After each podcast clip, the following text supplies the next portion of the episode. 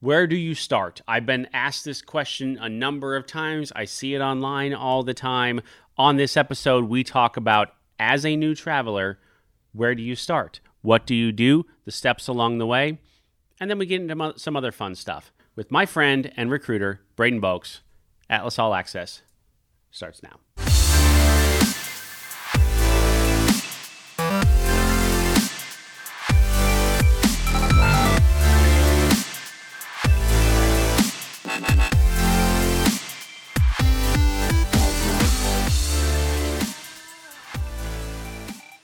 Braden, welcome back. It's good to be back. I'd like to say that I asked you because, I mean, you're a great recruiter, but you just happened to be standing closest to me when I needed somebody. I got the vibe, and I'm okay with it. Okay, fine.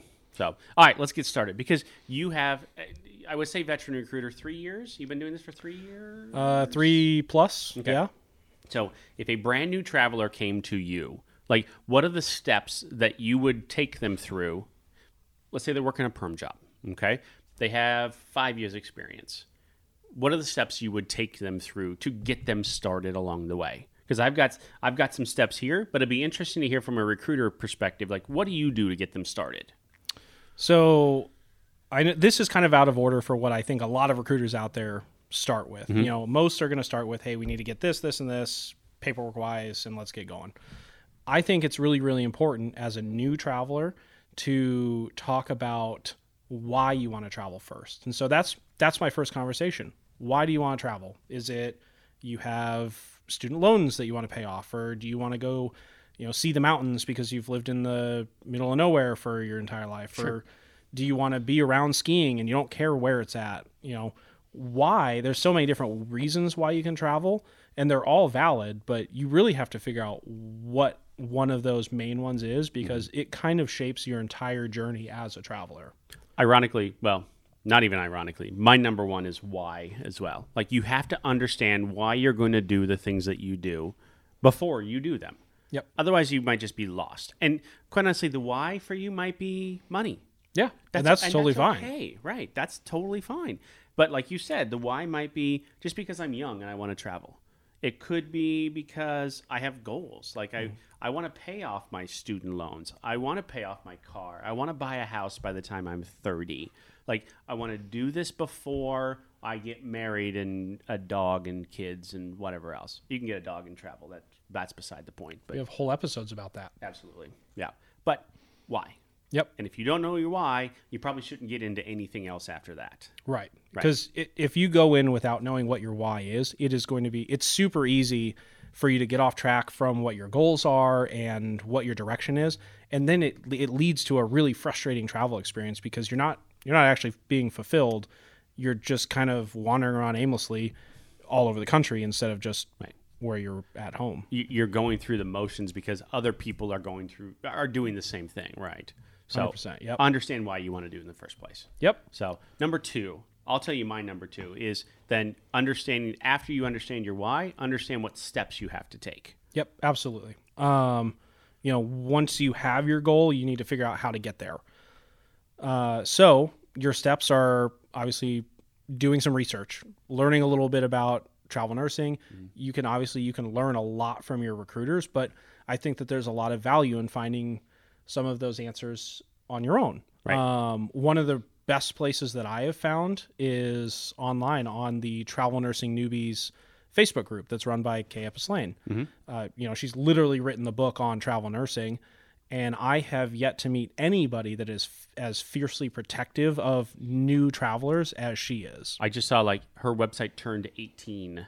So Yep. she's been doing this for she's been at least had a website and Mm-hmm. had and was has been giving advice for travel nurses for 18 years, Yep. which is longer than I've been doing this, right? A year longer than I've been sitting sitting in, you know, a chair like this doing this job. And then she was traveling before that. Right. Right? She was a travel nurse just, just like everybody else before that, too. Uh, yeah, and her I mean her book is it's like the number one travel nursing book on Amazon. Like mm-hmm. it's a, it's a chart topping book. Mm-hmm. So reading the book, getting information from the group, you know, you'll see a lot of the same, you know, a lot of the same questions that you probably have on that website. And Kay does a really good job. She actually vets out what recruiters are allowed in those mm-hmm. groups or in that group. And she only allows people that she personally trusts to take care of newbies, like aggressively protective of new travelers. Mm-hmm. It's a great place to look. It is a very personal business for her, mm-hmm. and it has been for many, many years. Going back to when I met her, I don't even know, 17, 15 years ago when I met her for the first time. Like she's she is she is aggressively protective. Yep. With I- I- with with her group and new travelers out there and protecting them from let's be honest, there's a lot of bad information out there Right. sometimes. uh, one of the first times that I was actually on this segment was with Kay Mm-hmm. teaching me how to be a good recruiter, like three years ago. Yes. So um, I, that's a great place to start. You know, doing a lot of your own research. You know, kind of at least figuring out what some of the questions you have are, Mm-hmm. um, because then you're not being told answers. You're you're learning with a recruiter and as you're asking those questions that's a really good way for you to kind of find out if you vibe with a recruiter Mm-hmm. if you feel like you trust them if you you know if you like the agency that you're talking to Yep. and your recruiter experience even more so than your agency experience is going to set the tone for your travel experience Well, and that's and that's absolutely true. And, and it, through two different agencies now that I've been a part of, it's you don't necessarily travel for that company; you travel for the recruiter exactly, and that's totally true. yep So, number three for me then is putting together your profile. yep And if you want a, a very in depth look at that, um, we recorded an episode back mm, a year and a half ago, Atlas All Access number 111. Uh, we talked about working how, like from the beginning, putting your, your profile together. So, from a cover page to your resume to your skills checklist, which everybody loves filling out new skills checklists, right? Everybody to to the references that you have like step by step how to get that done i would assume from a recruiter standpoint this might be one of the most labor intensive pieces of the whole thing it's gotten better. I think so. We at Atlas, we've put together a lot of technology uh, benefits that make that whole process a lot easier for our travelers. Um, but you know, it seems like there's a lot of of paperwork to do. It's really not that bad. It's you know an hour tops if you like you have to do everything. The hardest part and the thing that takes the longest is just making sure you've got good references from supervisors that will say good things about you mm-hmm. because when you're leaving a job like a staff job it's awkward like you don't want to necessarily talk to your manager and say hey by the way can you say good things about me so that i can get a job away from you even though you're short staffed right. I'm leaving. Right. So that takes some time. Absolutely. Which brings us to industry news